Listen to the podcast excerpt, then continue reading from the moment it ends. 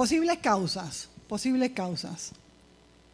Desobediencia, murmuración, la incredulidad a la voz de Dios, a la palabra de Dios. Estas posibles causas hicieron que las bendiciones de Dios fueran detenidas, fueran demoradas. Lo que ellos esperaban, salir de Egipto y llegar a la tierra prometida, llegar a Canaán, se detuvo, se detuvo por mucho tiempo. Amén. Tardaron. No fue que no se dio, no fue que no vieron la tierra prometida, fue que se demoraron. El plan de Dios se demoró por un tiempo por causa de quién? Por causa del pueblo. No fue por causa de Dios, fue por causa del pueblo. Y yo pregunto, ¿cuál es la tierra prometida que tú quieres alcanzar y no has podido lograrlo? ¿Cuál es la tierra prometida que tú quieres alcanzar y no has podido lograrlo? Pueden ser que tú tengas promesas de Dios con respecto a tus finanzas, que tú estés orando por finanzas. Y tú dices, Dios mío, ¿cuándo? ¿Cuándo? ¿Cuándo? ¿Cuándo yo podré ver que tú cumples tus propósitos en mi casa con la finanza? Pueden ser de familia, con tus hijos, que tus hijos se han apartado y no han llegado al Señor. Pueden ser promesas que tienen que ver con tarea en la hora del Señor. Es posible que algunos de nosotros tengamos unas bendiciones que hemos estado esperando, que están ahí, pero que están siendo aplazadas, que estamos esperando y que no llegan. Puede ser que sea posible por las mismas razones que el pueblo de Israel tuvo. A causa de incredulidad, puede ser que haya, que haya dejadez, puede ser que, sea por causa de, murmuración, ¿cierto? Puede ser que sea por las mismas razones que tuvo el pueblo de Israel. Pero yo quisiera traer hoy ante, nosotros, ante ustedes, una posible causa que pudiera estar afectándonos hoy día al pueblo de Dios, hoy día a nosotros como pueblo de Dios, puede que sea una posible causa que nos esté afectando a nosotros para que nosotros no podamos recibir aquello que estamos esperando y esas bendiciones se demoren. Esas bendiciones las veamos que están ahí aplazadas por un tiempo. Me gustaría que fuéramos a Primera de Corintios 15, 58. Primera de Corintios 15:58 dice, así que hermanos míos amados, estad firmes y constantes, creciendo en la obra del Señor siempre. Así que hermanos míos amados, estad, dice, estad firmes y constantes, creciendo en la obra del Señor siempre constantes, esa es la palabra. Esa es la manera que Dios quiere que estemos como creyentes, como cristianos. Mira la definición de constante. Perdura, perdurable o que no cambia. Firme o perseverante. Esfuerzo constante. Pero dentro del pueblo de Dios, ¿qué hay? ¿Qué encontramos? Encontramos que hay mucha inconstancia, una persona que no es constante es lo contrario. Si tú no eres constante, eres inconstante. Eso es lo que estamos encontrando en el pueblo de Dios, que hay mucha inconstancia. Y constante es perdurable, que no cambia, que está firme, que es perseverante. Amén. En Santiago 1.8, ¿qué nos dice Santiago 1.8? El hombre de doble ánimo es inconstante en todos sus caminos. El hombre de doble ánimo es inconstante en todos sus caminos. Una persona que tiene doble ánimo no es una persona constante.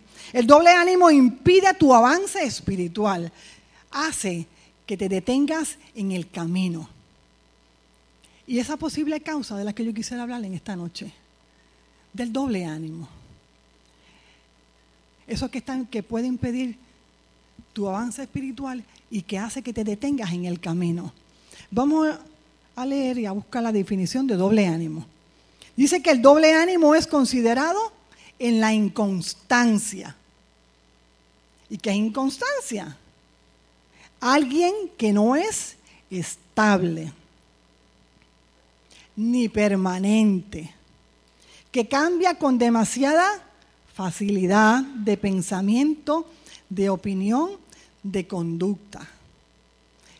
Voy a leerlo de nuevo. Inconstancia. Alguien que no es estable ni permanente, que cambia con demasiada facilidad de pensamiento, de opinión, de conducta. Otra definición. Se aplica a la persona que no tiene voluntad firme. Mudable, variable, voluble. Es una persona de doble ánimo, una persona inconstante. La Biblia de las Américas dice de esta manera, ese verso de Santiago 1.8. Siendo hombre de doble ánimo, inestable en todos sus caminos. La Biblia hispanoamericana dice, indeciso e inconstante en todo cuanto emprende. La Reina Valera del 60 dice, el hombre de doble ánimo, como leímos, es inconstante en todos sus caminos. La Biblia Dios habla hoy. Porque hoy piensa una cosa y mañana otra. El hombre de doble ánimo. Porque hoy piensa una cosa y mañana otra. Y no es constante en su conducta. No es constante en su conducta. La Biblia, la palabra, que dice, nada puede esperar de Dios una persona así, indecisa, inconstante en todo cuanto emprende. Más, claro no canta el diccionario. Mejor dicho, la cita de la palabra. El hombre de doble ánimo, por tanto, según lo que hemos leído, podemos decir que hoy quiere una cosa y mañana no. ¿Mañana qué quiere? Otra. El hombre de doble ánimo hoy quiere una cosa y mañana quiere otra. Puede ser que hoy salude porque tiene que ver con la conducta. Hoy saluda, puede entrar por ahí, chévere, hoy saluda, y mañana no, no saluda, no le da la gana de saludar, como si no te viera. Hoy mira a Dios, el hombre de doble ánimo, hoy mira a Dios, anhela servir a Dios, tiene su mirada puesta en Dios, pero luego, ante cualquier situación que hace, ya no. Ya no. El hombre de doble ánimo por lo que leímos, no sabe lo que quiere. Amén. El hombre de doble ánimo no sabe lo que quiere. Está completamente desubicado. El hombre de doble ánimo está completamente desubicado. Vamos a ir a Lucas 9:57 a ver qué Jesús esperaba de sus discípulos. Lucas 9:57.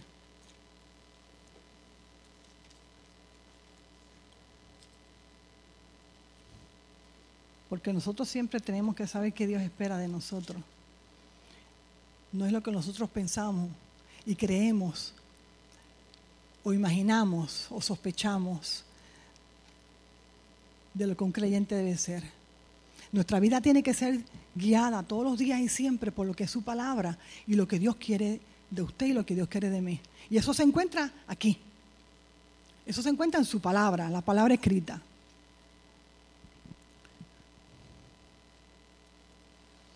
Lucas 9:57.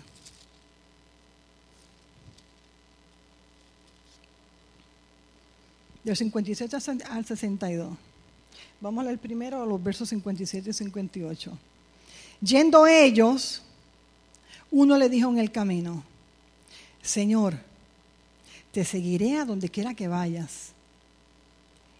Y le dijo Jesús, las horas tienen guaridas y las aves de los cielos nidos, mas el Hijo del Hombre no tiene dónde recostar su cabeza. ¿Qué le quiso decir Jesús? Piénsalo bien. Piénsalo bien. Gente de doble ánimo yo no quiero conmigo.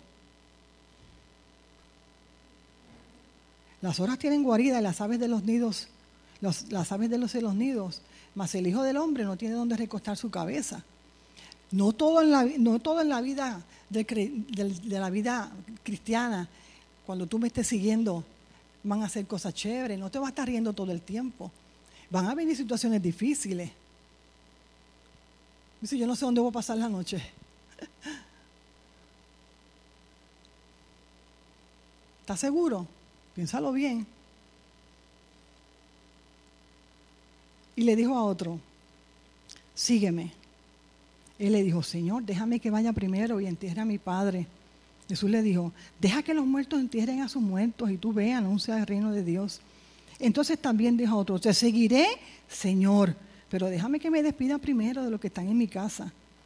Y Jesús le dijo, ninguno que poniendo su mano en el arado mira hacia atrás es apto para el reino de Dios. Ninguno que poniendo su mano en el arado mira hacia atrás es apto para el reino de Dios. Jesús le dijo, se necesita gente firme. Eso es que yo estoy buscando. Sígueme. Pero yo estoy buscando gente firme. Eso es lo que yo estoy buscando. ¿Estás seguro que tú me quieres seguir? Si tú pones la mano en el arado, no puedes mirar hacia atrás. No, no importando las situaciones que tú veas. No es que me sigas hoy mañana no. Está buscando gente firme. Amén.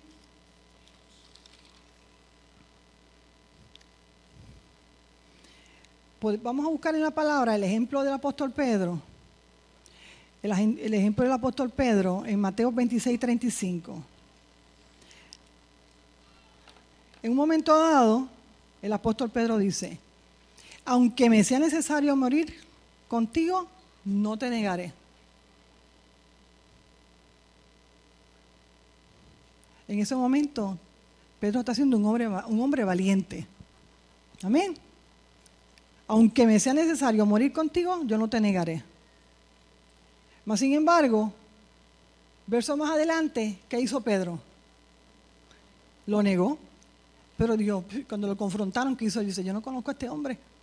Yo no conozco al hombre. Primero fue un hombre valiente y luego vemos un Pedro cobarde. En Hechos 2.40 dice, y con otras muchas palabras testificaba y les exhortaba diciendo. O sea que en este momento vemos un Pedro que está hablando como, con valor. Primero vemos un Pedro valiente, luego vemos un Pedro cobarde y de ahora vemos un Pedro con valor. En Gálatas 2.12 dice, pues antes que viniesen algunos de parte de Jacobo, comía con los gentiles pero después que vinieron, se retraía y se apartaba, porque tenía, tenía miedo de los de la circuncisión. Aquí lo, lo vemos teniendo miedo, teniendo miedo de los gentiles, de los que ellos podían estar hablando de él, ¿cierto? Lo que vimos del apóstol Pablo, nosotros posiblemente digamos, pero mira el, del apóstol Pedro, ¿cómo es posible que sea un hombre, como si casi diríamos en, este, en estos momentos, que fuera un hombre bipolar? Y quizás nosotros tendríamos la tendencia a criticarlo. Pero nosotros de una manera u otra, a veces hacemos lo mismo. Amén. A veces somos como el apóstol Pedro. Sin embargo, al final de, cuando ya él comenzó a tener una relación, cuando Dios comenzó a tratar con él, ya vemos a un Pedro distinto.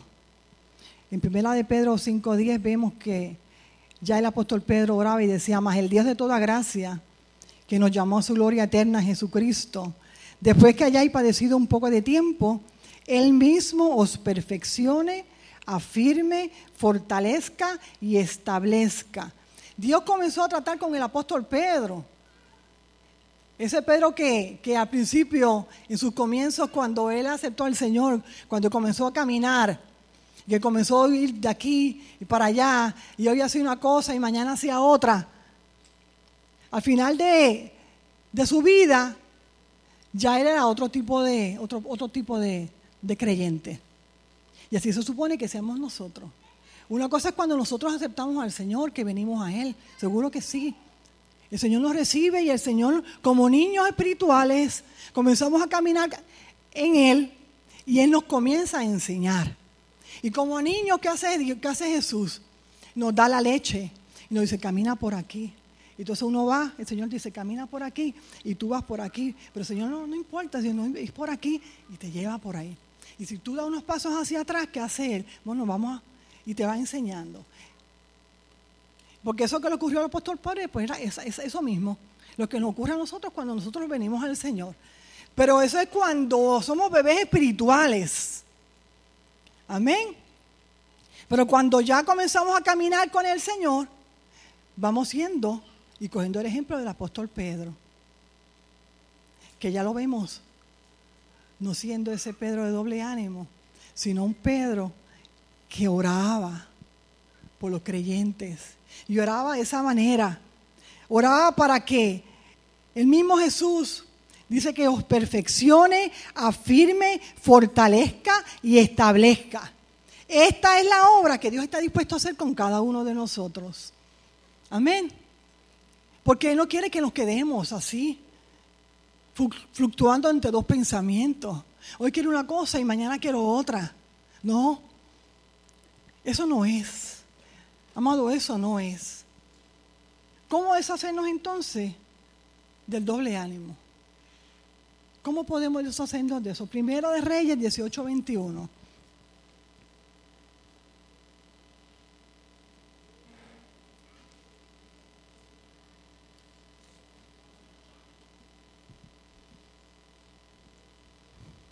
Digo yo, porque yo pienso que no, no, nadie quiere quedarse así, ¿no? Si usted, pues vamos a buscar cómo deshacernos. Y acercándose Elías a todo el pueblo dijo, ¿hasta cuándo claudicaréis vosotros entre dos pensamientos? ¿Hasta cuándo claudicaréis vosotros entre dos pensamientos? O sea, toma una decisión. ¿Qué es lo primero que tengo que hacer? ¿Qué es algo que debo hacer? Porque quizás nosotros podemos decirle, bueno Señor, yo soy así. Ella no soy así, yo soy así. Pero no. Tenemos que tomar una decisión.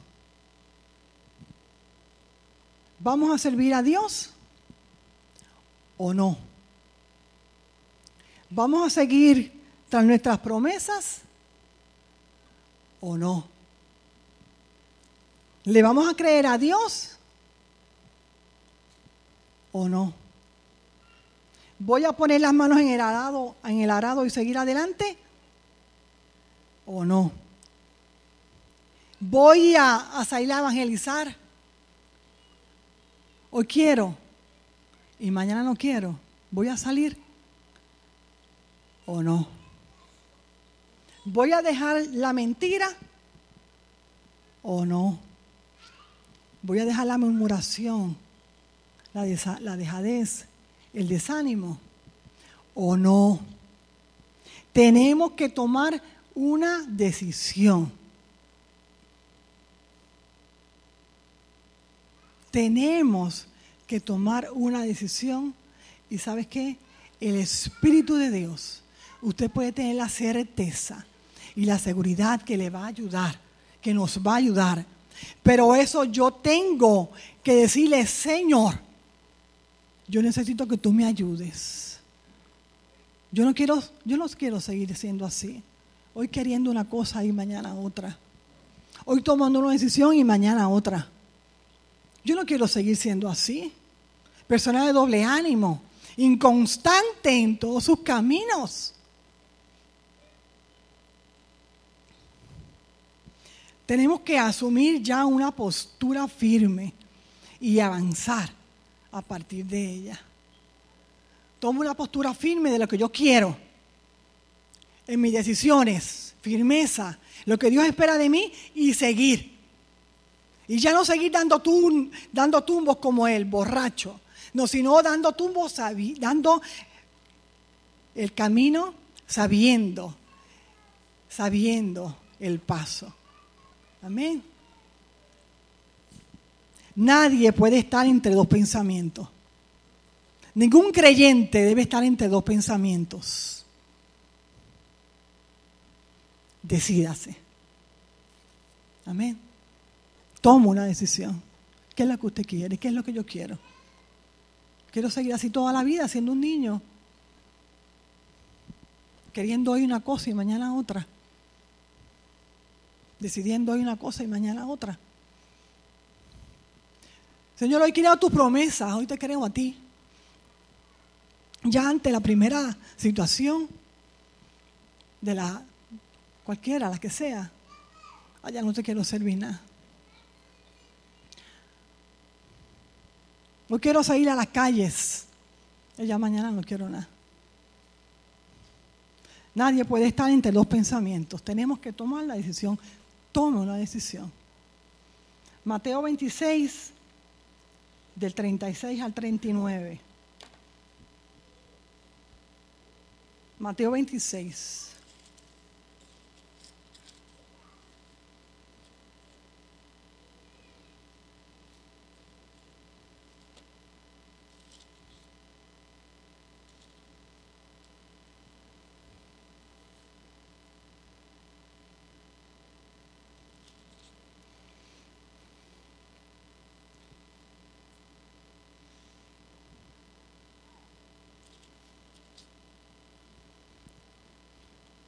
Entonces llegó Jesús con ellos a un lugar que se llama Gesemaní y dijo a sus discípulos, sentaos aquí, entre tanto que voy allí y oro.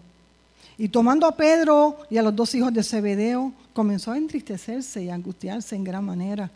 Entonces Jesús le dijo, mi alma está muy triste hasta la muerte. Quedaos aquí y velad conmigo.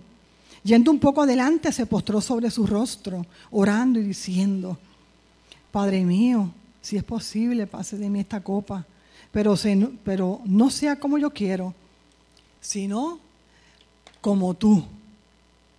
Primero, tenemos que aprender a tomar decisiones. Y lo segundo, tenemos que rendir nuestra voluntad. Yo voy a hacer, Señor, lo que tú quieras. Yo voy a vivir para ti, para hacer tu voluntad, aun cuando me sea difícil. Y ese es el dominio propio. Saber qué es lo que Dios quiere y no, y no estar de un lado y para otro. Amén. Tengo que rendir mi voluntad. Santiago 4.8 dice, acercaos a Dios y Él se acercará a vosotros. Pecadores, limpiad las manos.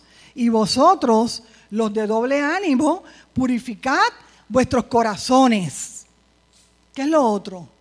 Tengo que procurar una relación con Dios. Tengo que tener intimidad con Dios. Es la única manera. Tengo que llenarme de su palabra. Tengo que llenarme de su espíritu. Solo así puedo avanzar en mi vida espiritual. Yo no lo puedo dejar a la, imaginación. Yo tengo que meterme con Dios. Yo tengo que ser llena del Espíritu de Dios. Yo tengo que relacionarme con el Espíritu Santo. Porque el Espíritu Santo de Dios es que es que me guiará a toda verdad. Yo sola no puedo. Yo puedo tomar decisiones. Yo podré rendir mi voluntad. Pero yo sola no puedo hacerlo. Es el Espíritu de Dios el que me llena. Es el Espíritu de Dios el que me capacita. Jesús dijo, yo me voy, pero yo voy a dejar un consolador Dice, él, él os guiará a toda verdad. Es la única manera de mantenernos firmes, fortalecidos, establecidos y perfeccionados. Es la única manera, no hay de otra manera. Cuando estábamos despidiendo el año aquí, Efren dijo que el Señor corría con los que quisieran correr. ¿Cuántos estaban aquí despedida de año? ¿Se acuerdan que Efren dijo esa frase? Señor, señor dijo, el Señor corre con los que quieran correr. Decídase a correr con el Señor. No se detenga en el camino. El doble ánimo lo detiene. El doble ánimo impide que avancemos en el caminar con Dios. Zafémonos de eso. Realmente eso, eso es una trampa del enemigo. No te detengas en el camino. Vamos por esa tierra prometida que Él tiene para nosotros. No aplacemos más nuestras bendiciones. Como el pueblo de Israel que por la murmuración, por la incredulidad, atrasó su bendición y se detuvieron 40 años en el desierto. No nos quedemos nosotros ni un día más aplazando nuestras bendiciones. Quitemos el doble ánimo de nuestra vida, que hoy queremos una cosa y mañana otra. Nuestro Canaán está a la vuelta de la esquina. Cuando se, derribaron las murallas de Canaán, no fue por lo mucho que ellos gritaron. Ellos gritaron porque fueron obedientes a Dios. Amén. Y las murallas que nosotros tenemos que derribar, tenemos que hacerlas de la misma manera. No es gritando, no gritándole al enemigo, es viviendo vida en obediencia. Nuestro Canaán está a la vuelta de la esquina. Nosotros lo, repetimos eso tantas veces, pero nosotros lo creemos. No aplacemos más nuestra bendición. Derribemos ese muro gigante que pudiera ser el doble ánimo, la inconstancia, para así tomar lo que es nuestro. Eso es una palabra de exhortación sencilla. Está en nuestras manos. Es una decisión mía. Un año que viene, cantamos un año que viene y otro que se va. Amén. No. Un año que viene que será de bendición.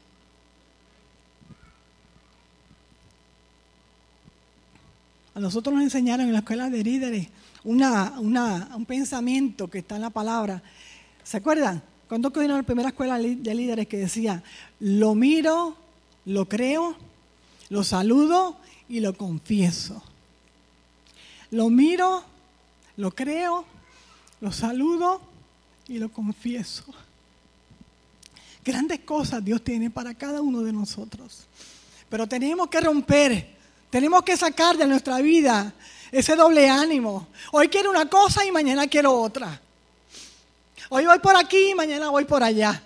No, no, no. Tomemos decisiones firmes. Busquemos y, y sometámonos a la voluntad de Dios. Y tengamos intimidad con el Espíritu Santo Solo de esa manera vamos a crecer y le vamos a permitir a Dios que saque de nosotros todo lo que nos sirva. Y ese llamado dominio, dominio propio es el que nosotros vamos a tener. Y vamos a echar fuera todo lo que nos sirve. El doble ánimo. Amén. La mentira. Seamos valientes.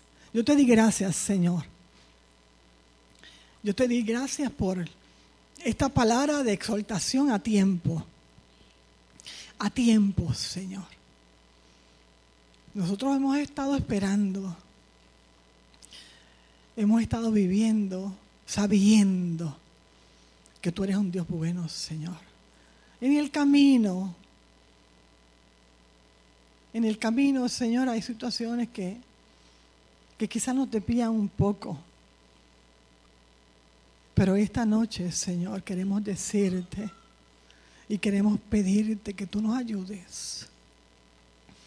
Nosotros queremos estar firmes, fortalecidos, establecidos en la fe, Señor. Así queremos ser. No queremos ser personas inconstantes. Queremos ser personas constantes, Señor, de un solo pensamiento, de un solo pensar, Señor, en ti. Yo te pido que tu Espíritu Santo nos ayude. Espíritu Santo de Dios, inunda nuestras vidas. Llénanos, Señor.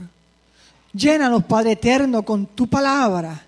Llénanos con tu presencia. Danos, Señor, todo lo que nosotros necesitamos para nosotros ir en pos de aquellas cosas que tú tienes para nosotros. Ya nosotros no queremos detener más nuestras bendiciones. Nosotros no queremos, Señor, detener en el camino. Nosotros somos de aquellos, Señor, que ponemos las manos en el arado y no queremos mirar hacia atrás, Señor. Nosotros somos de esos, Señor